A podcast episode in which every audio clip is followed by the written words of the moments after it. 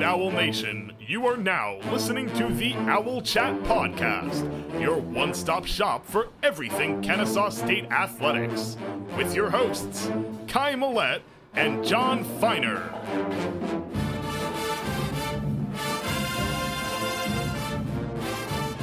We are here with the November 13th edition of the Owl Chat Podcast post game following the uh, Kennesaw State loss to uh, Florida State to open the season. I'm not counting Oakwood. Sorry, guys. Uh, it was a 94 67 FSU win. Uh, pinch hitting for Kai. This is our first episode where Kai's going to miss. He's actually in Buffalo right now. We wish to have him on, but you know we're trying to get content out there, and we have a football uh, recording that we have to do tomorrow. So we're doing basketball tonight. I am joined today by producer Nick, who's pinch hitting um, as kind of our uh, guest host, and uh, Aaron Anderson, Kennesaw State's all-time leading rebounder and former professional player uh, in multiple countries, mostly in Sweden. How are you guys doing today? Doing great, John. Appreciate you. Absolutely. How you doing, Nick? Very excited to get the podcast underway and uh, excited to remove the producer tag for even just a short afternoon. And then I'll go right back to it. I'm gonna try to not call you producer Nick, but it might slip. So feel free to correct me. Keep it uh, down. You're good. I'm just messing with you. Uh, I know, I know, brother. I know. Thanks, producer Nick. Um, we have uh, some business to take care of before we get started. Um, yesterday, well, on Saturday, uh, highly touted prospect Braden a 6'7", 220 uh, forward from Alexander High School in Atlanta, Georgia, committed to Kennesaw State. Uh, if you're listening to the midweek podcast, you'd know that Braden Liu announced his final three of Georgia Southern and Missouri State a few weeks ago. Uh, luckily, Kennesaw State landed the commitment. Uh, Braden Liu, like I mentioned, has a lot of offers, over 20 actually. Um, some of the more notable ones that I will read are um, Penn State, Cal, Georgia State, um, and also, I believe uh, Mercer, and I believe I saw um, at USF as well. I guess Amir Abdur-Rahim uh, offered him too. Central Florida, Mason, Louisiana Tech men. The guy just had a lot of attention, and it's really great to see Kennesaw State, you know, landing these type of types of players. Um, when I updated the spreadsheet on KSUOwlHowl.com to list all the offers, I had to drag out the freaking tab like 20 times extra just to fit them all in so they could be read without moving on to the next tab. So that's how many uh, Braden had. So, you know, um, I know Aaron, I don't know how much you're keeping up with recruiting, but I know producer Nick, um, you've been keeping up with uh, Braden Liu. What do you think this means for KSU getting prospects like this? You know, you say it, it's an extremely exciting thing just because, I mean, obviously you could tell Amir was starting to really show what KSU had to offer to students who were who were coming here over the past two, three years when the program was building. And now that the program's in a very unique situation with such a strong recruiter, even more so than I think Amir. I mean, I saw a note yesterday that had Pettway's 24 class right now ranked in the 20s. Like that's that's extremely exciting as a fan. I don't know. You look at those numbers and you see these players committing and they're making a big deal out of it and they're they're bigger guys than we've seen on our court in the past. It it, it kind of gets you a little juiced up. I don't know. I I feel good about it. Yeah, uh, me too. And you know, a lot of these, a lot of the guys, like pretty much everybody that we're getting is kind of like that three star ish area, maybe borderline four, maybe some are maybe more a little slightly below three stars. But you know, we're getting those guys, and I I think you're right. You know, Amir hit on Jennings, Youngblood, and Stroud in that first class, but you know, beyond that, you know, he had some hits like Terrell Burden, but he was not an over recruited guy or anything like that. Um, so it's it's really good to see, and I think you might be right. Uh, Pettway might be building on you know the momentum created by Amir, and I'm hoping to see a more consistent type of three star commit. You know that standard is being raised, especially uh, going into Conference uh, USA. Um, have you either of you guys had a chance to take a look at uh, some Braden Lou highlights? Yeah, I've seen a, I've seen a few, John, and and honestly, athletic, lanky strong. Um, and I think you guys hit on it, both of you. The fact that we're out recruiting Mercer in this case, USF and Amir, um, we we are at a point where we are taking the next step in the program, and not just hitting on Braden Lou, but this this current class that's that's that are freshmen this year, as well as transfers, as well as going into upcoming recruiting classes. This is something that's going to set the tone, set the standard, and I think you know Coach Pettway has done a great job on just getting us getting us on a right track or continuing us on the right track um, and out recruiting Mercer and USF with Amir is is the cherry on top. I think we're we're happy with that, no doubt. Absolutely, Absolutely. and and and I, I want to kind of add on top of that is just if you think about it from a from a global perspective, you're looking at the fact that we're starting to pull in some bigger recruits. You you wonder what are some of the points maybe that we're able to add in now like oh we're going to conference usa they had really strong appearances in both march madness and in the nit last year so much so that the nit had to change rules this year to basically prevent that from happening but we're going to a whole nother level so i feel like that also probably plays some aspect in the fact that it's like we're not recruiting them to play at a low mid-major we're recruiting at a true mid-major level in conference usa where it's a pretty competitive basketball conference yeah, and we need to start seeing ourselves as that. You know what I mean? It's like the uh, the person that loses a bunch of weight and all of a sudden like, hey, you know what? I'm a I'm a lot better looking than I looked before. Somebody that gets plastic surgery, you know, that doctor really made some positive changes. you know, I'm no longer a six. Maybe I'm an I'm an eight or an eight point five. You know, maybe we're that eight point five now that we can you know keep getting some of those uh those steals like those borderline four stars that we weren't getting before but um, you know, I'm just super excited. Um, you know, he'll probably sign this week. I think signing day ends sometime midweek this week. So, you know, hopefully we can get the ink to paper there. The other four commits have already signed for basketball. And, um, you know, we kind of noticed, you know, we probably could use some bigger guards and some bigger wings against FSU. Um, three of the four that have already signed are in that, you know, that six, four, six, five, six, six, probably that zone. So, um, you know, we're get we're getting there, guys. We're getting there. But uh, that's enough about the future. Let's talk about the present. Um, I've got some some uh, quick summary and some stats for the uh, game. This is our first time doing a basketball post show, so stick with us. If you guys, you know, think that the flow is off or anything like that, just feel free to just drop us a note. Let us know what you think. Uh, but we're going to jump right into it. Uh, so the Owls lost to FSU on Friday night, uh, 94 67. Uh, breaking the game down into 10 minute chunks, it was uh, 20 to 12 FSU after the first 10, 49 34 FSU at halftime, uh, 75 44 FSU after 30 minutes, and of course, a 94 67 final. Uh, it was very clear uh, that FSU's size and length combined with KSU's smaller guards, it was going to be tough to overcome. And I think after the first, you know, five ten minutes or so, we kind of felt that this wasn't going to be our night. Um, so the Owls played an eight man rotation with uh, Burden and Cottle starting in the backcourt. Uh, Sherman and King were at the forward spots, and Demond Robinson held down the middle. Uh, off the bench were uh, wings Quincy Adekokoya, big guard RJ Johnson, and big man Ranji Gordon.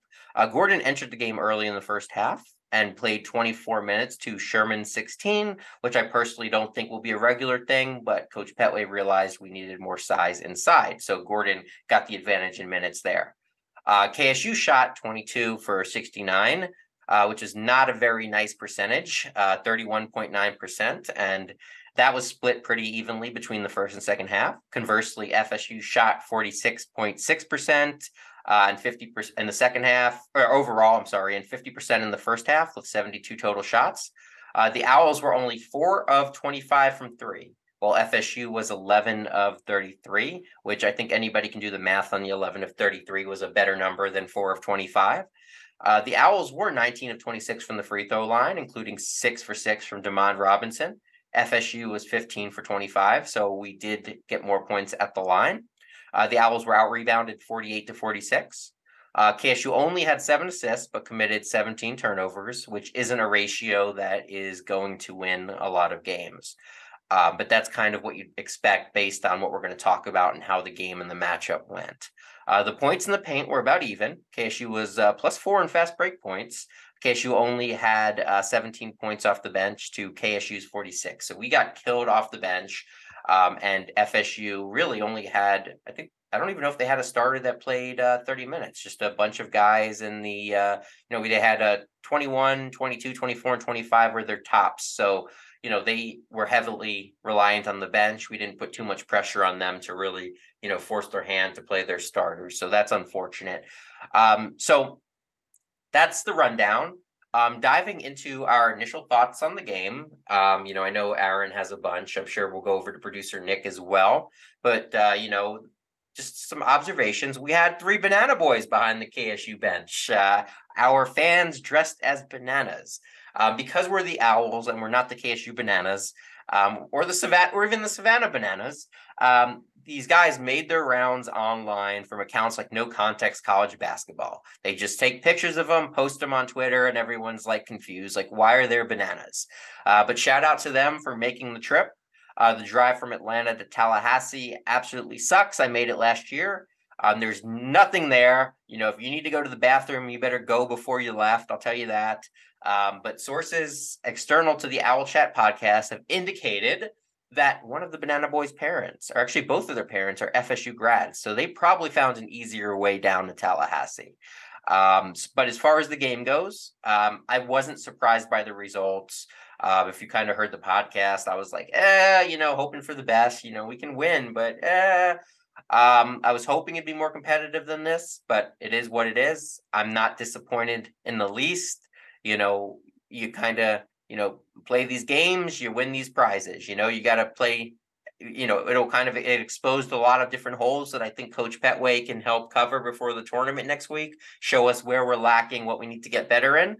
Um, FSU started guards that were six five and six seven, and you know they had big guards off the bench, and even from the three to the five, it didn't get any easier when it came to the size. So this was an uphill battle uh, all the way.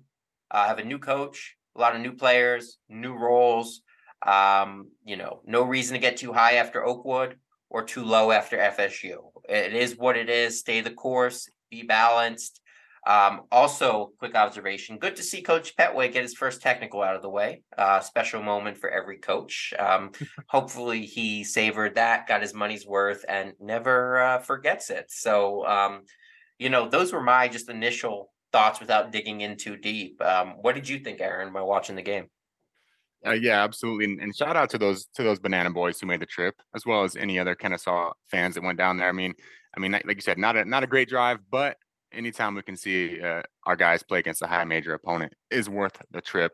Now, in terms of the game, you know, the first thing, the biggest takeaway is Coach Pettway. He trusts the guys. Um, we we put up 69 field goal attempts, if I'm not nice. mistaken.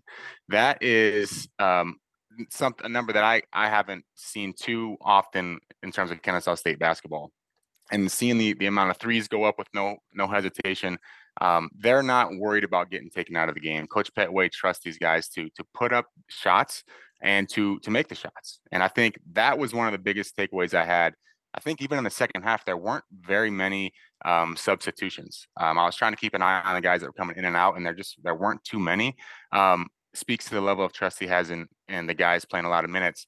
Um, and again, another thing that sticks out again, going with coach coach's tenure with the program, he's been with us for for a handful of months always going down to, to Tallahassee where they have very lengthy athletic guys that are going to pressure full court. It's going to be a tough one. It's going to be a tough game, um, especially when you have a handful of new players coming in, um, playing extensive minutes um, and, and relying on on guard play like we did.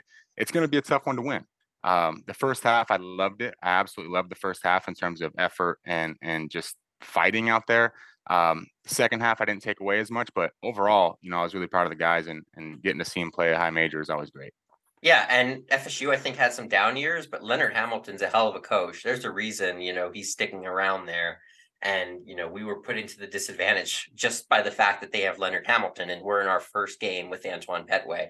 And that's no knock at Coach Pettway. That's praising Leonard Hamilton and you know the foundation and program that he's built at Florida State. So you know, shout out to Coach Hamilton. His guys, I thought, you know, came to play. Um, you know, they were scrapping. You know, they did not take Kennesaw State for granted. They did not say, "Oh my God, these guys are just KSU." You know, they played like we were returning. We're the tournament team. They're playing like everybody was coming back, and you know, they had a real fight on their hands and they could have if they did not play that way. Um, you know, I before I move on, I just want to go to producer Nick. You know, what were some of your original thoughts. Uh, actually, I'm sorry. I'd like to go to my co-host Nick Massaroni for his thoughts. no, um, this is uh, like it was a size disadvantage. That was really the biggest thing at first. So my concerns going into the game were we're going to get good shots, uh, find the open spots on the court to take those shots, and how are we going to match up when you're one on one with a defender in the back court? Um, so a lot of those shots didn't fall. Uh, I will give uh, props to Simi because he was three of seven from three. And I know some of those were open looks. I think he did hit one of those contested. Um, but he even just had a hard time getting shot attempts up. I know there were a few times where he had to double clutch and then pass out of a shot from behind the arc. So it's hard to to play a, a, a sizable team like that when I think their entire starting rotation was six five or taller. Um, but we made it work. I think there were a few other factors that we might get into later when we talk about specific players that also played a role, but uh, we'll we'll let that play out later in the podcast. Yeah, uh, Simi hit a, a little step back three pointer as well, and you know when a player like that is struggling to get his shots off, you know, ta- I, mean, Simeon is a very talented player, and I don't think we'll have this kind of difficulty, or I hope not, versus you know mid major guards. I guess we'll find out next week. Um, so you know, but yeah, those guys. Uh, it was a it was a tough day for our backcourt with the ball pressure. But this kind of is a great segue into our next question, um, or our next segment. Um, we have small guards, Terrell Burden and Simeon Cottle. Both of those guys are well, Simeon's basically a veteran now, which you know he played in the tournament last year. He's kind of taken on a bigger leadership role, bigger minutes, all of that. Um, you know, we had him and Burden take the uh, take FSU to the basket many times. They went into the belly of the beast, into the trees, over and over and over again. Um, keep in mind, this probably won't be an issue versus mid majors, but you know it's something that Aaron and I were texting about during the game, and I definitely wanted to put it towards the top of the podcast because I listened to Coach Pettway's post game pressure presser, and I felt it was worth talking here. So we couldn't pass the ball efficiently due to the ball pressure and their length. So our small guards ended up, you know, just kind of taking them off the dribble to the hoop, tried to challenge inside. More often than not, uh, resulted in poor contested shots at or near the rim. Um, you know, that were maybe just off the backboard or rimmed off or whatnot. Um, not the best shots. Um, you know, I think we could have had there was no plan B. They were just charging in. They were saying, Hey, you know, I'm I've got this opening. You know, if we don't get the shot up now, we might never get the shot up. So they just went in there and took it. Um, Aaron, what could have been done here to, you know, did you notice? I guess you noticed the same thing. And what could have been done to make it more efficient? And what can we do in future games to kind of, you know, make sure that doesn't happen again? And kind of what are those guys supposed to do once they get in there among the trees? Yeah, absolutely. It's um, I mean, those two guys, Cottle and Burden, they they might be the quickest most skilled and, and handle the ball effectively better than anybody that probably will play all season long in terms of guard play. Those guys can get in the paint, go wherever they want at all times. Now, playing a team like Florida State, it's going to be difficult. Once you get in the paint, you're going to have, it seems, probably like 20 people surrounding you. I know it's not the case, but they're going to have arms all over the place. It's going to be tough to finish consistently in that regard. What I noticed is that they got in the paint they they basically made up their, their mind that they're going to put the shot up, put the ball in the glass, and and that's not a fault to them. I mean, they are the best the best creators on the court.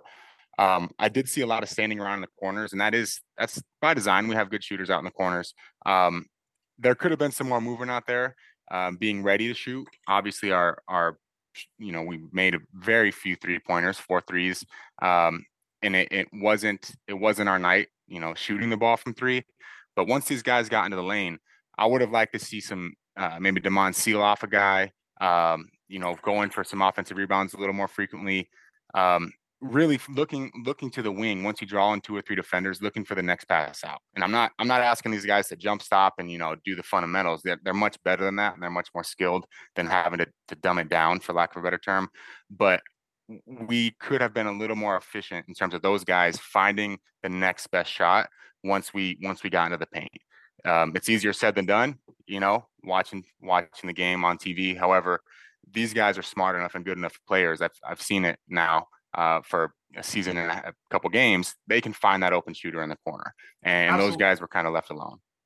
sorry to jump in, Aaron. I wanted to I'd kind of go off of that as well and kind of point out that there were a few opportunities where they did get those passes out, but that defense was like right there to like stop them and like there was no shot that was going up because there was a defender right there. So like you, there were definitely those opportunities, but also like it's like once the pass got there, they were quickly guarded. So it's got to find an open shooter with space too.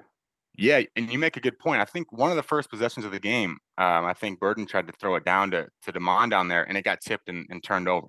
Um, it happened later in the first half as well, and and that's that's going to shy you know ball handlers away from from throwing those passes again. Um, so you make a really good point. It, it wasn't easy by any means, for sure. And how can you know how can Kennesaw State combat this in the future? Um, you know, I know we're not going to play many teams like FSU, but you know, if we do play any really long teams like this, and we do run, you know, it's gonna this is gonna kind of flow into my next point actually. So we'll kind of save this uh, for we'll get back to it in a minute or two here. Um, but I do want to touch on uh, the player rundown, which is our going to be our next segment, where we kind of go over uh, each player one by one and uh, go over our thoughts. Uh, so we'll start with Terrell Burden, uh, one of two Owls to play 30 minutes or more. Had an okay stat line of 13, 5, and 4, but wasn't very efficient. Three of 12 shooting, four turnovers. Uh, we need to keep in mind that Burden is coming off a lower body injury, and this was also a terrible matchup. Uh, even our co-host Kai mentioned off air, you know, Burden didn't look quite to be himself, and it could be just a comp- could be a combination of uh, you know him being a little bit rusty. Uh, he just got back into it a week or so ago, and also the matchup. Um, how do you guys think uh, you know Burden looked health wise? Do you think he was moving okay? Uh, what are your thoughts, Aaron? Honestly, I, I think he he looked healthy. Now, again, he, he could be dealing with some things. I think it's also essentially the first game of the season for him, especially. Um, you're you're gonna feel it out whether he's whether you're coming off an injury or not. There's gonna be some, you know, you're gonna jump back in. You're not gonna be exactly how you were to finish the season off in that tournament last year. Um, he looked good to me. He looked quick as ever. Um, he, he he made some tough finishes, no doubt about it. He looked he looked as remarkable in terms of quickness and and agility to the rim as I saw him last year. But again, he he may be dealing with a few little things here and there in the lower body that are they're going to hold him back a bit. I agree, and I didn't notice anything you know too off about him. I just don't think it was a very good matchup, and you know it might be a little bit rusty and not a not a great day shooting and whatnot. Uh, what did you What do you think, producer Nick? I'm not trying to play Mr. Second Guess here, but uh, part of me even kind of wonders if like I, TB did look fully healthy, but again, we go to the matchup part, and there were just bigger guys out there who were able to get their hands on those little uh, shots that he's able to take, those hook shots underneath the hoop, diving in, kind of thing. And it makes me wonder, with him coming off the injury, would it have made more sense for him to just get more minutes against the lower teams to kind of get back in his groove and maybe get him less minutes against a team like FSU and try to put more size out on the court? I don't know. Um, but I think that we see TB start he, like he's in form. It's just I think it was purely matchup. I think we get, we're going eight deep right now, and you know I don't think we have a lot of options to play matchups, and I think you have to put out your best players. Um, I probably would not have played Burden as much as we did in the second half. Um, you know, just to play it safe. You know, I probably would have cut him off at about 25 minutes or so because you know the game was basically over at that point. But um, you know, obviously if they stayed in he was feeling good and wasn't feeling any anything wrong with his foot or ankle or whatever was injured before so you know i'm good with it um it'll be i think this next week uh we'll answer a lot of questions in that three uh three game tournament so um moving on to uh simeon cottle third in minutes with 28 showed some flashes and scored 18 points with three triples we touched on that earlier what do you guys think about Burden and Cottle together? Is this something that can be successful? Because personally, I think it can work. I just don't think it can work versus FSU for obvious reasons that we've already talked about. Um, like I just said, there's it's a no, it's a it's a catch twenty two. You know, you put in more size, you don't get that much creation. You know, it might be a little bit more stagnant. Um, who's going to take? Somebody's got to take the shots, right? Um, but you might get a little bit more defense from somebody like Adekokoya and some more size. Um, Aaron, do you think these guys can play together in a mid-major environment? They absolutely can play together. Um, they, those two, their playmaking ability and their quickness, albeit they are smaller than than the guards. Some of the guards we're going to play, and, and even in the conference, they you you got to take advantage of that. Those guys are extremely skilled, and the question would be to me is how can we get them efficiently working together where they can have a one-two punch with even with Demond down there on the on the block and, and our, our sharpshooters on the wings. If we can find a good balance between between Cottle and Burden, you know, handling the ball and playmaking and play with each other in a in a two-man game, even um, I I trust those guys with the ball, uh, especially with with Simeon Cottle hitting hitting the shots the way he's been shooting. Um, and I know I know Burden's right around the corner as well with that. So I, I absolutely know they can play together. I think the recipe for success is trying to get these guys moving around a little more uh, uh, on the court and not stay like I don't know. I I could just been seeing it. I I can't read up uh, on basketball formations nearly as well as Aaron can. So maybe Aaron can talk a little more on that. Yeah, I think I think you're right. We can't pass up that those the quickness from those guys. And and to Nick's point, you know, Demond, he was set. I I was trying to read on when he was slipping screens and when he was setting screens, um, like fully setting them to to get one of the guards open.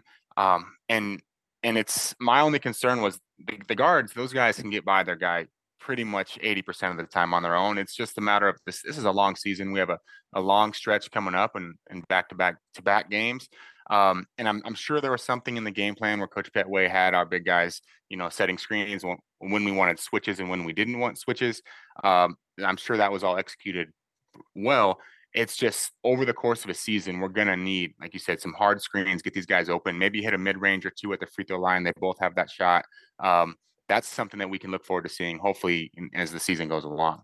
Yeah, I, I think that, you know, honestly, I think that Burden and Cottle can play just fine together. And we're not going to play, you know, big guards in the ASUN or even in other out of conference games that are as talented and as deep as FSU. I think that our guards can exploit the mismatches with their quickness on other guards more than other guards could probably exploit us with their size. So if we can do more of the exploitation, that would force other teams to kind of react to us. And then they would have to put in maybe their smaller guards or somebody that can keep up and or double or whatnot. So the Owls were led by the newly slimmed down Demond Robinson, who tied his career high with 35 minutes officially and uh, notched his second consecutive double double, going down 13 and 10. Uh, Robinson reached 35 when he was at, I believe it was Murray State, even before he was an Owl. So he never played that much when he was at KSU. Uh, I think he had 34 perhaps in a triple overtime game or something versus Eastern Kentucky or something like that. But, uh, you know, he's going to play a lot more. And I think we just saw what's going to be the beginning of that. So that's exciting for Owls fans. Um, how do you guys think uh, he looked? I do. I did notice he was playing 35 minutes at the time. I didn't quite catch it, but um, towards the end of the second half, you could see it, it was adding up on him, and and you know he was battling down there for 35 minutes of the game. It's not tough playing these guys. Um, you could see it. You could see it kind of wearing on him a bit towards the end, at least from what I saw. Now, I, I love I love how he battles. I mean, he's not going to let any rebound go, you know, without him getting a hand on it. Um, one thing I would love to see from him a little bit more, and I know this guy, he's he's you see him dribbling the ball up the court, up, up the floor. Um, you see him, you know, taking taking threes, you know, maybe a little more contested than wide open three. Um, I would love to see him demanding the ball on, on the block a little bit more. Um, he may not be, in, you know, the, the most dominant postman, you know, that's ever come out of the Atlantic Sun Conference, but he can hold his own, no doubt. And his field goal percentage speaks for itself. Over his left shoulder is, is as money as money gets. And I, I, would love to see him demand the ball a little bit more down there. Now, today, or excuse me, the, the Florida State game may have been a little bit different in terms of the game planning, but he can he can score and he can be he can be pretty dominant down there over that left shoulder. I would love to see that a little more. Yeah, and we definitely need to uh, call his number. Um, you know, isolate him one on one and let him go. Um, you know, it can't all just be helter skelter. We do have to, you know, run some actual plays and game plan a little bit. And we went to demands at times last year. We just, you know, went at the opponent and it worked. Um, so it depends on the matchup. You know, they have to either double or foul. And that's, you know, I'm sure what we're going to do again this year. I, I hope we don't get away from that. I will say though, on his his free throw attempt, six of six on the night. So that's an improvement for uh, for Demond for sure. I love I love to see it, and you know if he can hit anything close to that clip and get to the line and go back to with his back to the basket, he's going to be tough to stop. And you know, like you said, 35 minutes versus a team like Florida State, that's probably a lot more strenuous than say 35 minutes versus a team like Oakwood or a team like Queens University. Um, but uh, you know, going on to the next player is West Virginia transfer Jamel King. Uh, played uh, 26 minutes. Did not have success shooting like he did against Oakwood. Uh, King was one for seven uh, overall, 0 for four from beyond the arc. A final line of four, four, and one with two blocks. Um, you know, I think Jamel looks the part. Very athletic kid. Uh, I think he needs to adjust to the speed of the D1 game if you're not playing much at West Virginia. Uh, I think I saw him miss a wide open layup. I'm guessing because he saw ghosts and, you know, his shot wasn't falling from the outside, very unorthodox shot. So, you know, I'm not saying that it's, you know, people can hit that, you know, crazy shots. Look at Shawn Marion, for example. But I just want to see how consistently, you know, he can hit, how much space he needs, you know, that kind of thing. Um, what you say, Ace? Yeah, the the unorthodox shot is definitely noticeable. Now, again, I'm not a I'm not a shooting coach by any means, and and I, it's a little unbalanced. But whatever works for him, if if they go in, they go in. I'm I'm I'm happy to see him shooting the ball when he gets a little more consistent. Now, what I did love from from King defensively, just just watching, even without having any idea about basketball defensively whatsoever, he's he's in a stance. He's long. He's athletic he's he's playing defense the way the way that offensive players don't like. He is he's out there to play defense from what I've seen in the Florida State game. He looked great out there and I think a lot of his minutes are going to be earned on the defensive side of the floor, um, shooting as well. And if he can if he can hit on both defensive and on his on his threes uh, on a shooting game, that's going to be a win-win for us. Yeah, I, I think we're looking at a kid that can, you know, be eight to 10 points a game, you know, in conference um, just by you know, being scrappy with his athleticism against other ASUN schools, I think he can be successful and just kind of, you know, hit those if he can hit those open threes, get some rebounds, do some dirty work, finish inside with his athleticism against, you know, some teams. I I think he can, you know, make make his bones uh, you know, as a as a junk man, so to speak. Um moving on, we have uh Frank Juan Sherman, who played only 16 minutes, had four fouls uh, 5.6 rebounds, including a very impressive dunk early in the first half that I it opened my eyes. I was like, oh shit, where did that come from? Um, you know, I thought that was more impressive than RJ Johnson's dunk that made SportsCenter, to be honest with you guys. Uh, but uh, you know, uh, he played so little. I'm assuming due to the matchup. Um, I'm guessing Coach Pettway, you know, saw Ranji Gordon was needed. We needed the rebounding to fight inside, so we didn't get to see too much of uh, Frank Juan Sherman. Uh, but again, he's still, you know, I see him as a building block for the next four years. Uh, going to you, Aaron. Yeah, his, that dunk was impressive. I think it started us off. It put us on the board, um, and then that was that was a, a, great way to kind of get us off, get us on our feet. Um, he didn't play a ton, like you mentioned. I think a lot of it had to do with the foul trouble. Um, he he did have those four fouls, uh, but more so, he just nothing gave me confidence that next time he was going to be on the ball, he wasn't going to foul again. He just maybe a little too handsy or his feet weren't moving as quick. Um, he definitely can play. He's somebody that I, I, did love to watch. He had great awareness as a freshman. Um, you know, going down to Florida State and, and, getting after it the way he did. I did love to see that. Um, just defensively, that was a definitely a step up from probably what he's seen um, and that he just he was foul prone, and that fifth foul might have came in minute 17. Um, so I think I think having him sit had to do with had to do with that quite a bit.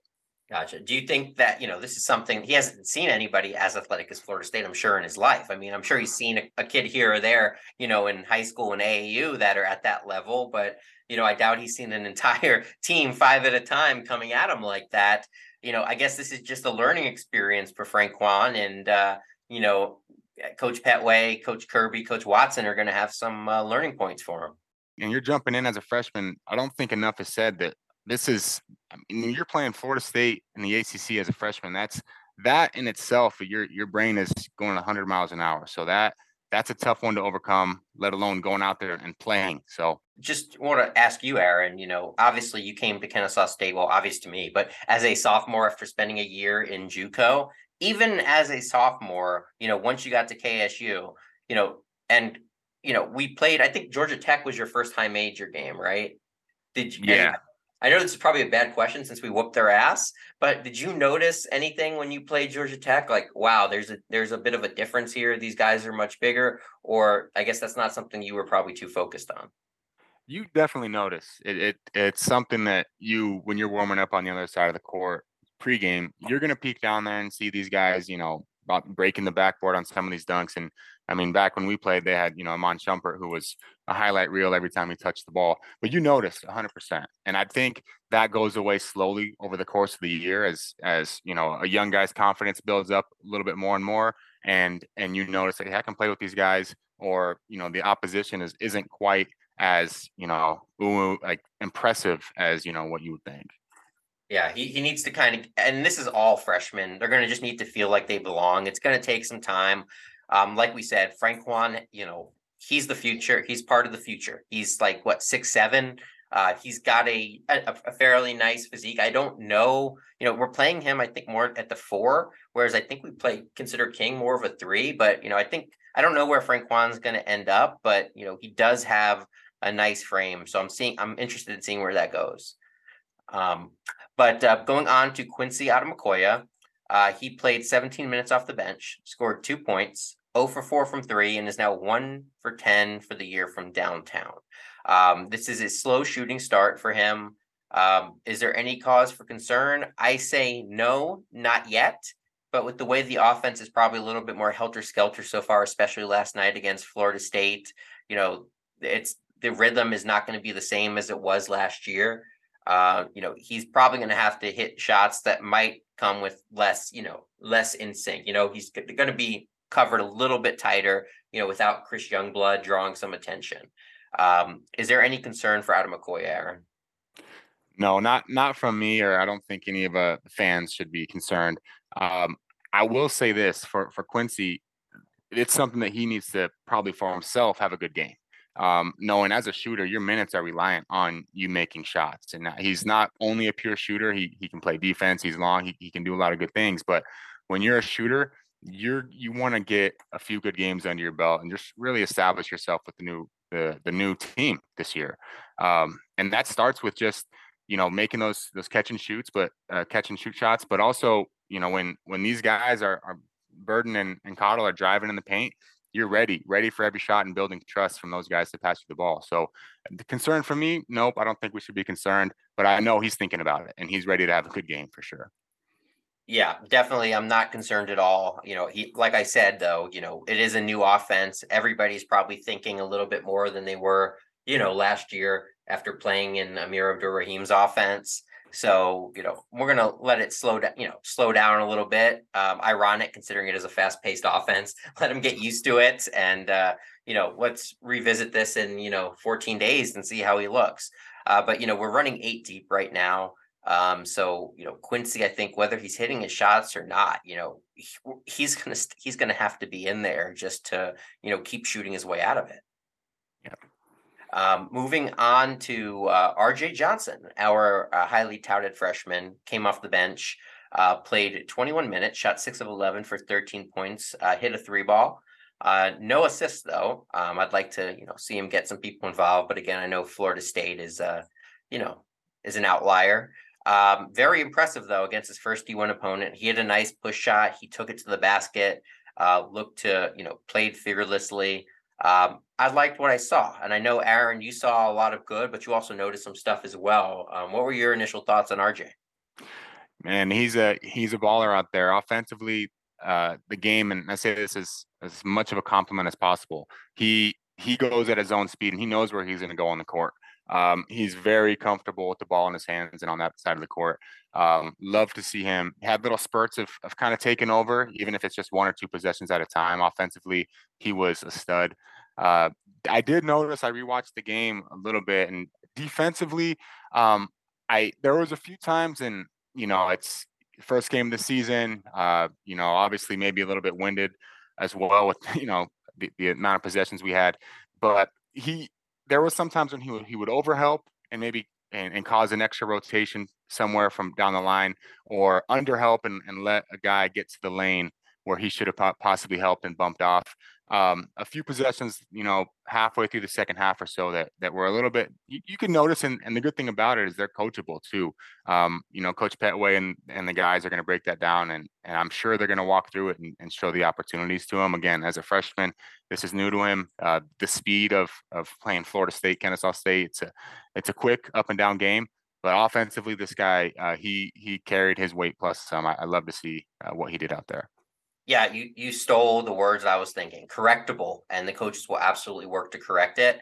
And defense is very important because we're playing such a high speed right now. If we're not efficient offensively as well, that's you know more defensive possessions that we have to cover too. So you know we need to be you know we need to be on our game. Um, but yeah, RJ just impressed me all over. Obviously, you know, a few freshman mistakes, first game versus Oakwood in Florida State, but overall, like he passed the eyeball test. Like, you know, if you're somebody that has no idea who this kid is and you watch the game, you don't know, is he a senior? Is he a junior, freshman? Like, yeah, that kid looks pretty good. That kid has some talent and he passed all those tests. So, you know, I'm seeing him as, along with Frank-Juan Sherman, as that core building block in this class. Um, no offense to you know Jamel King or Ronji Gordon or anything like that, but these guys are true freshmen and will hope to be here for the next four years. Um, you know, Nick, what do you what did you think about RJ?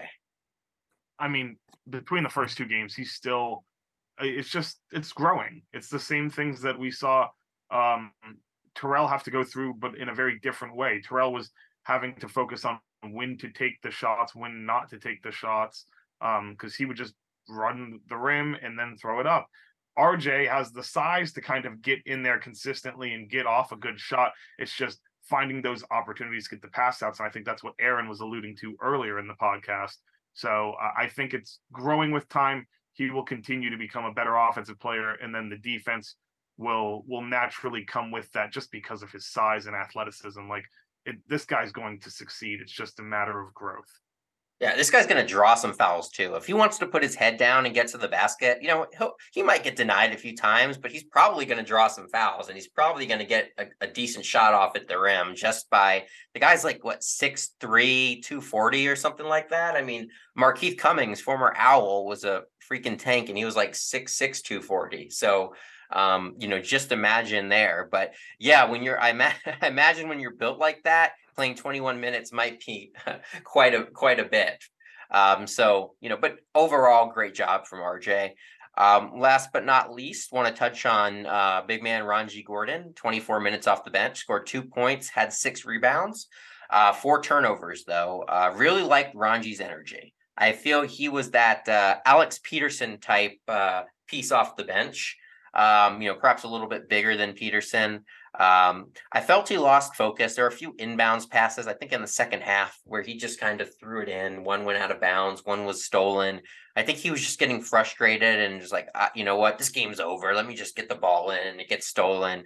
You know, need to just kind of, that's something that's teachable, you know, just get your head in the game, keep it in the game, keep keep your agenda, look straight ahead, and go forward. Um, he also airballed a few threes. And you know, again with FSU, you got to get your shot off quick. You know, you're you'll be seeing ghosts out there. Um, you don't have much time to make these decisions. Uh, I've seen Ronji shoot threes in the in the KSU uh, Flight Night three point shooting contest at Owl Madness or whatever you call it. So I know he can make that shot when he has time. Um, but you know, tonight he didn't, or a couple nights ago he did not have that time to regularly shoot it. So they did a good job there. But you know, for Ranji to succeed, he's gonna need to uh, either hit that three point shot, you know, pass it up, or take a step in and hit that 18 footer. Um, do what he needs to do. Uh, what did you think of uh, Ronji, Aaron? I thought he, if it, if his job was to to hustle and and compete and fight, he he excelled. I think I actually texted you during the game and applauding his effort. And you mentioned he had a handful of rebounds. Um, he was all over the place. He was he was diving on the floor for loose balls. I was really impressed with his kind of the dirty work he was doing. Um, in terms of the inbound passes and things like that later in the second half, um, that as a as a whole team I was a little disappointed in how we kind of handled the pressure late in the second half. Um, but he's he's he's got some opportunity, but the bones are there with the hustle and the heart. You can't teach that stuff, and that's something that I was happy to see. Um, that's something that you you want to see from any guy that steps on the court, especially in a game like that. Absolutely. I saw him on the floor at least two times, probably much more than that. So I have, you know, I have absolutely, I'm not, you know, I'm just pointing out everything that I saw. So don't think that, you know, I'm crapping on Ranji's performance with like, oh, you know, he airballed some threes or turnovers. It's fine. It's Florida State. It's the first game. It's my job just to kind of bring up and, you know, what he can do to get better, that sort of thing. But yes, the energy, the passion, you can't teach that. And I love that. And Ranji Gordon, you have that. So that's, that's, that's great. Some topics I'm floating. Is this loss any cause for concern? My answer absolutely no. Hell no. In any way you can put that. This loss is what it is. Um, it's just uh, something that we, you know, we wanted to bring up here for all of you chicken littles out there who get concerned. Don't be concerned at all yet. Um, what do you think, Aaron? I mean, is there any cause at all for concern?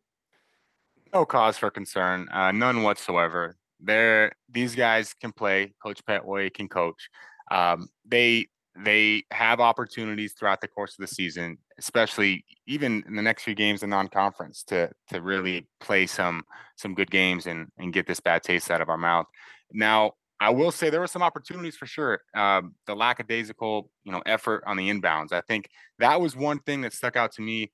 Um, it wasn't just the second half, and I know we mentioned a few different uh, times, but really throughout the game, we struggled getting the ball in, and it wasn't like they were playing this extremely difficult full court press. They had some pressure, um, but pretty much every time we inbounded the ball and there was any pressure, we had difficulty bringing it in. I think that's something that Coach Pettway is going to emphasize, um, and we can't just rely on you know Cottle and Burden to, to to take take the ball to court, you know, without any concern the entire game. But overall, absolutely not, no concern we uh we have some opportunities coming up the rest of the, the, the rest of the season. Nick, can we get a clean sweep? Any cause for concern whatsoever at all in the slightest? No, and it's the same way that Oakwood's win wasn't some reassurance that we were going to return to last year's form. The FSU loss is we're getting started, we're getting going. And you know what? We're we're figuring out what that level of play is going to have to be if we want to get to the next level this year, if we want to get back to the tournament. So if anything, it might serve as that nice little wake up call, like, hey, you might know what you're doing down against the lower opponents, but remember, we gotta we gotta keep our heads on straight. We're gonna have a lot of games ahead of us this season. Yeah, and even Amir's teams did not do well, you know, early season. It took quite a a bit of time for them to get their stride, you know, even halfway through, at least halfway through the non-conference, just to, you know, be, you know, decent. Um, so I just wanted to talk about this year's roster and construction. Uh, we mentioned a lot earlier about, you know, with our size, Simeon Cottle Burden playing together versus the mid majors. How does this team's roster and size translate against, you know, mid majors? And we're going to find out next week in the tournament uh, against East Carolina, Northeastern, and Georgia Southern, which we'll talk about here in a few minutes. But I just want to talk about how this translates. We're playing eight deep um, you know, the three off the bench, five starters, We're without Delaney Hurd, who is a walk on that Coach Pettway brought over from Alabama, about six three guard. Uh, hasn't played yet. He was on a scooter on um, Owls Madness. I think he's off the scooter now, so not sure what his status is and when he's going to be back. And same with freshman guard Marcus Whitlock, who I actually pegged as a possible starter. Um, you know, way back uh, in our first ever podcast in like July or whenever that was. So we are missing a couple pieces and we don't really have, you know, if somebody's struggling, we don't have too many options to kind of turn to on the bench. So I think it's going to be, you know, an eight or nine, perhaps if you just throw maybe Cole LaRue in there, depending on the matchup. Um, you don't want Cole LaRue probably versus FSU. I don't think he's quite big enough or quite athletic enough to have a lot of success there, but I think he could play versus mid majors. Um, you know, I think we have enough to to win some of those games, but I don't know if we have enough to really be, you know, picky about the matchups. Um, also, Jason Holt, who is, you know, I expect a lot of him. He's a six seven guard transfer from Georgia and Alabama. Um, you know, I think he's going to be a, a top tier player whenever he gets on the court. He hasn't been granted a waiver yet, uh, coming off an injury where he got his face smashed in. So if he plays this year, that's a bonus. I'm not expecting it, but for next year, just getting him even a year older is going to be exciting. But what do you what do you think about transferring this roster to success at the mid major level, Aaron? It's again, you mentioned the eight or nine. our, our eight or our eight or nine are are solid, great players. Um, we're not, you know, struggling in the in the talent field. Um, and I, I think that's a good number in regardless because you want these guys to get out there and feel the rhythm of the game and have have the opportunity to impact the game. And that doesn't come in spurts of two or three or even five minutes. A lot of these guys are they're going to take some time to to get in the game and make an impact. Um, I love I love the rotation, um, and especially the guys we have on the team. Every time a guy came on the floor, I was I was confident that they'd be able to hold their own out there. I, that won't change the rest of the season. These guys can play, and it goes back full circle to how we started uh, the podcast today. This recruiting class is a great recruiting class themselves in their own right, um, and and the players that stuck around are are nothing to, to to sniff at. They're great players. So the guys we have are great, and and other teams are going to figure out how to match up with us and the quickness, like you mentioned earlier. We have a we have a great squad. Yeah, and uh, before before you jump in, Nick, I just want to mention that you know the high majors we're having to match up to them. We don't have that depth, but when it comes to the mid majors, just to be clear, you know this eight or nine man rotation, assuming they stay healthy and you know out of foul trouble, I think is going to be just fine. Um, what, do you agree, Nick? About keeping the pace. That's what Pettway's been preaching so far. Is is finding that that rhythm in speed up and down the court. Um, and I think once that starts to, to take place, I don't know uh, what that's going to look like early on in games, but hopefully with our conditioning, that is, translates to more second half success. So, I mean, that that'll be something interesting to watch for the splits between the halves going forward. But I think that our roster, as currently constructed, translates better in the second half uh, than in the first half. That's not to say they'll be bad in the first half. I just think that if they are practicing the way that and uh, that that Coach Pettway is talking about them playing throughout the season, second half should be stronger than most teams. Do you, Aaron? Do you think that you know playing as fast as we want to play? Do you think having that eight man rotation is more beneficial, or do you think it might be more beneficial to you know get have like a 10 man rotation to where we can do perhaps you know complete line changes you know one player plays you know 30 the other plays 10 and so forth or plays 25 and 15 yeah that's a good point and, and immediately when you ask that i think of two people one a tb uh, I I don't have any concern with him. He he is a, a maniac out there, and he's never showed me signs of slowing down. I I, I know he'll be able to keep up. Um, the other one is Demond Robinson. He he's somebody who's going to have to change his game a little bit, and and not in terms of you know battling down low, but like you mentioned, he's going to be a guy who's going to be running up in the running up and down the floor a lot more than he has in the past, just with the, the sheer number of possessions that that we're getting offensively and defensively. He's somebody who's going to have to. We're going to have to manage his minutes here or there. That may be when Cole LaRue comes in for one or two minutes before a media timeout and give him an extended break. But other than that, we'll kind of see how the season plays out and let these guys go. Yeah, and I wonder if we're going to see more Ranji Gordon playing the center position against mid-major teams. I mean, Cole LaRue absolutely could step in there and be that guy, like you said, Aaron. But is is Ranji Gordon going to just move, you know, seamlessly move in for Demond Robinson as well to kind of spell him for those ten minutes and also get some time at the four? I guess you know, I think he's the more natural backup center perhaps than Cole LaRue. Um, what do you think? Yeah, and and especially for for kind of what we just talked through with with Ranji's skill set and and his effort, he he's gonna find his opportunity to be on the floor with his hustle and his heart. Um, now wherever that's at, the four, the five, he'll find some he'll find opportunities for his minutes. Now for for Demond, like he's gonna he's gonna play and he's going to have a major role. So when he needs a, a few minute breaks, like I can't imagine him playing 35 minutes a game all season long. I just don't think that's sustainable. Um, he will need a few minutes here and there just to maximize what he does best and just his his power and his strength down low. Uh, but yeah, Ranji Gordon can come in and not necessarily undersized, but even coming from me, I was a six seven, 215 pound big man, and and I was able to to get things done relatively well. He can do everything I've done plus more. Yeah, and you know we're playing FSU. We played FSU what two day, two three days ago, and you know we play uh, Keiser Kaiser, however you want to say it, on Wednesday. So that you know shouldn't be too difficult of a game. So you know that was the first game of the season. We really have a, a long break between now and the tournament. So playing Demond, you know, 35 minutes, he'll be able to get his rest, hopefully, and, you know, get back to it. Now, I'm interested to see, you know, this is a good segue here. The minutes that the team breaks down versus East Carolina, Northeastern, and Georgia Southern. You know, we have a three game tournament coming up. Do we, I think we have to go deeper than, you know, eight men. Uh, but I just want to preview this tournament real quick before we discuss it.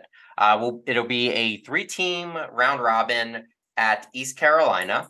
Um, we'll be playing for in game one, Georgia Southern, game two, Northeastern, and game three, East Carolina, who again is hosting. Northeastern is one and one, beating Boston University 67 58 and losing to LaSalle 74 79. Uh, Georgia Southern lost an exhibition to D2 Augusta, then lost by double digits, I think like 20 plus to Georgia Tech and 10 points to Eastern Michigan. Uh, East Carolina is 2 0, beating non D1 Ferrum, and they also beat Campbell by 14. Early season KenPom rankings. East Carolina 130, Northeastern 221, KSU 238, Georgia Southern 290. Uh, if those rankings are accurate, we have the advantage of if those rankings are accurate, then we do have a distinct advantage here. Our first game in the tournament is against the worst team, Georgia Southern. Our second game is versus the second or the middle team, Northeastern, and our final game is versus East Carolina. So, you know, if I would I would honestly, you know, personally play this tournament go all in against Georgia Southern, of course, in the first game. Do what you have to do to, you know, get that low hanging fruit, so to speak. Get that win that we should win. Um, if we have to play Demond 35 minutes, okay, do what you got to do. Uh, go to Northeastern, you know, also battle. And then you know what? If if we're tired and worn out by the third game against East Carolina, well, guess what? It's a home game anyway in that tournament, and they're, and they're the best team. If we're going into that third game two and zero, oh, I don't care if we get our asses kicked. You know, playing that eight man rotation, it's probably going. to I'm guessing it's going to be more nine or ten. Uh, but what are your initial thoughts on the tournament, Aaron? It's going to be a good opportunity for us to see what we're what we're made of um, going against some other mid majors. Uh, a good measuring stick, so to say. Um, it's you know just like Nick said earlier, the, the first game of the season, you're not going to take much away from that. Florida State, there's a lot of positives, but you're still not going to take a ton away from it. Now, playing three games back to back to back, that's something that's going to be difficult for us, but every team's doing the same thing. I think what we'll see is we're not going to see the, the ball dominated by Simeon Cottle and, and Burden as much as we did uh, the Florida State game. We're going to see it just naturally, we're going to have to see our other guards and, and some of our forwards take more of the load, um, which I'm excited to see because we didn't have a huge opportunity to see that the Florida State game. So just in terms of, of maintaining the conditioning level and, and understanding we're playing three games in three days, other guys are going to have to get involved. And that may not mean playing a bigger rotation or a deeper rotation, but the minutes these guys are going to be logging are going to be less stressful. And they're not going to be, you know, dribbling the ball a thousand times a game. Now, do you think that we need to go deeper into the bench or would you kind of keep that you know, my, again, my strategy, as I mentioned, would be keep that tight rotation for the first two games and then widen it out for perhaps for East Carolina on the last game. You know, go, you know, go balls to the wall to take these first two and then hope to get the last one. Do we, do you kind of think that's a good plan? Do you think that's a bad mindset? What's your take on, you know, going in with the rotations though, more specifically?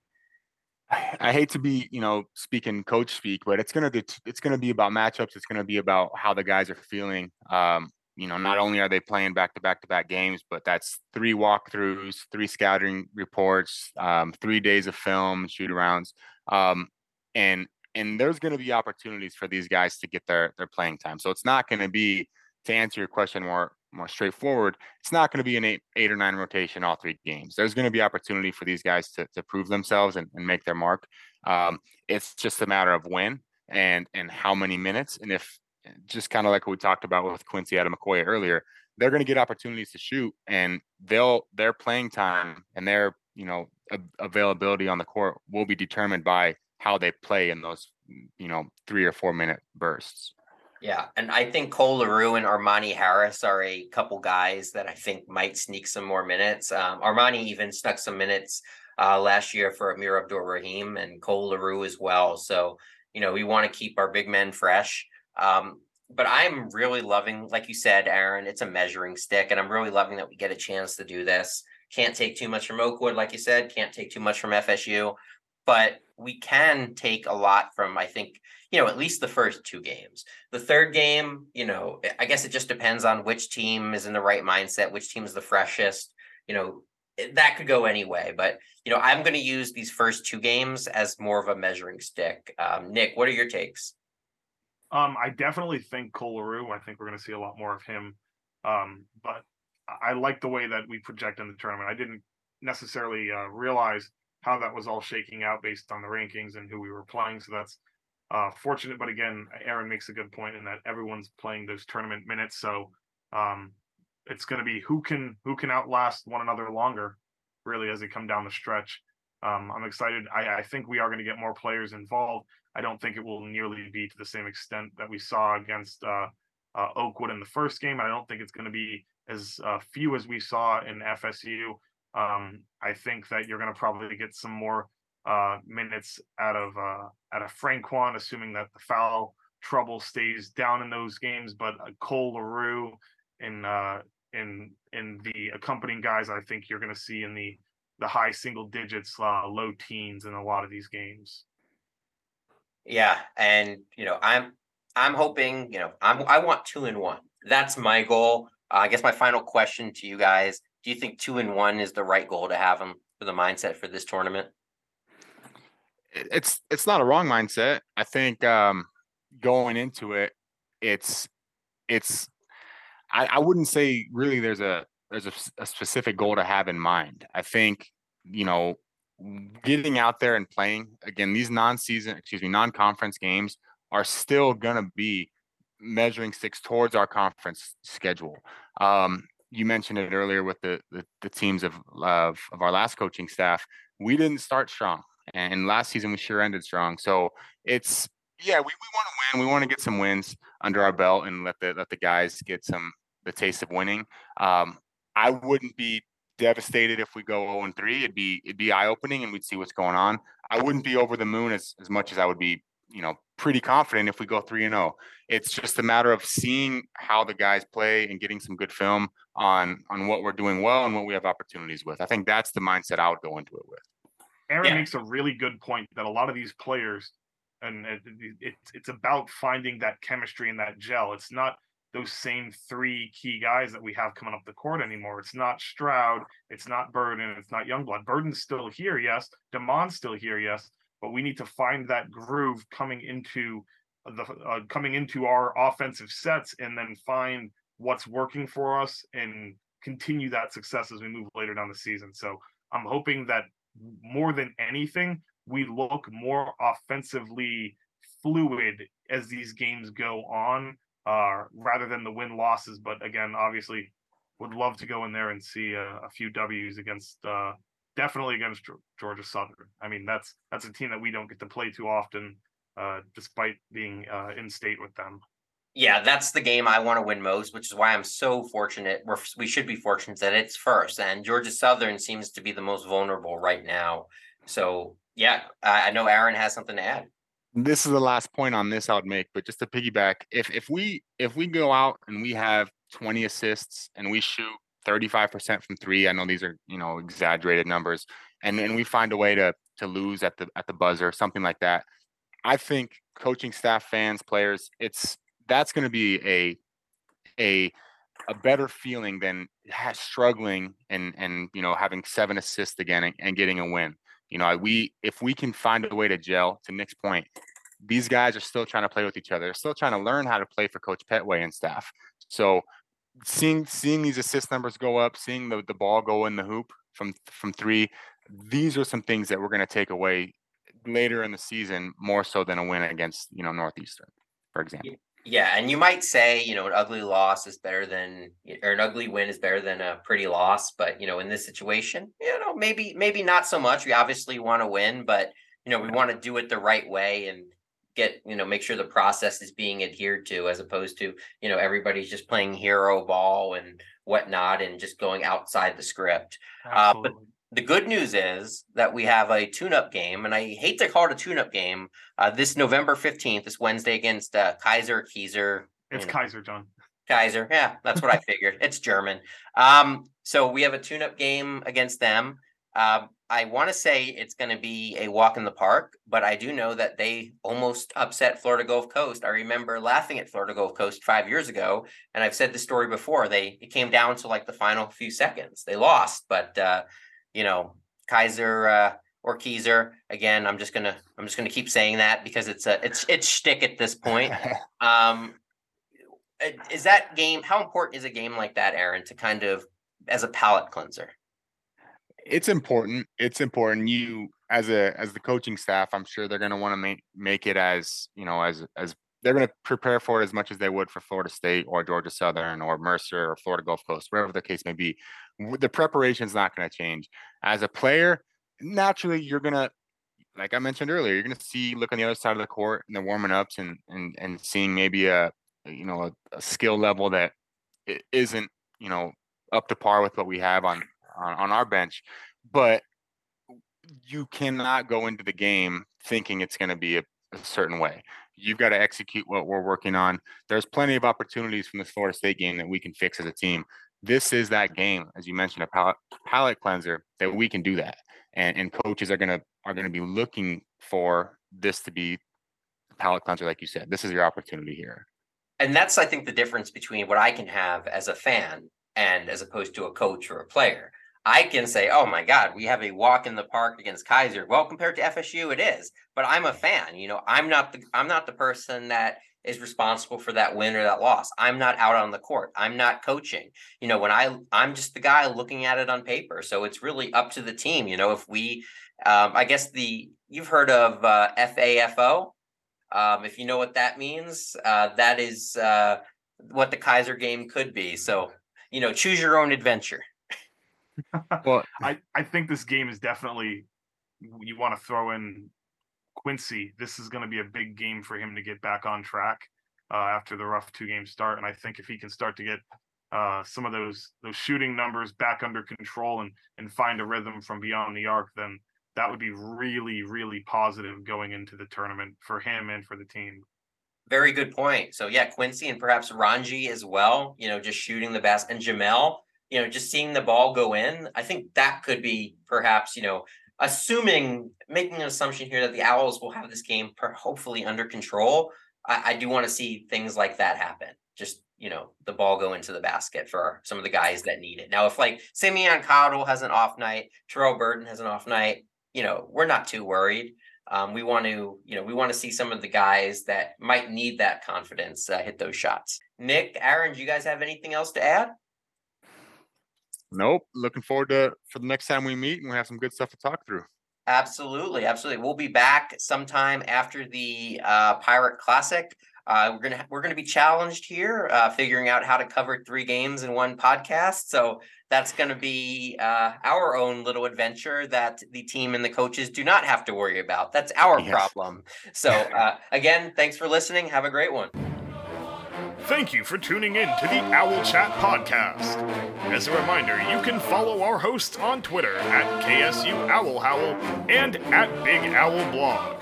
You can also view additional content on bigowlblog.com. And be sure to join the online community of owl fans at ksuowlhowl.com slash forum. Until our hosts return, stay happy, stay healthy, and as always, go Owls!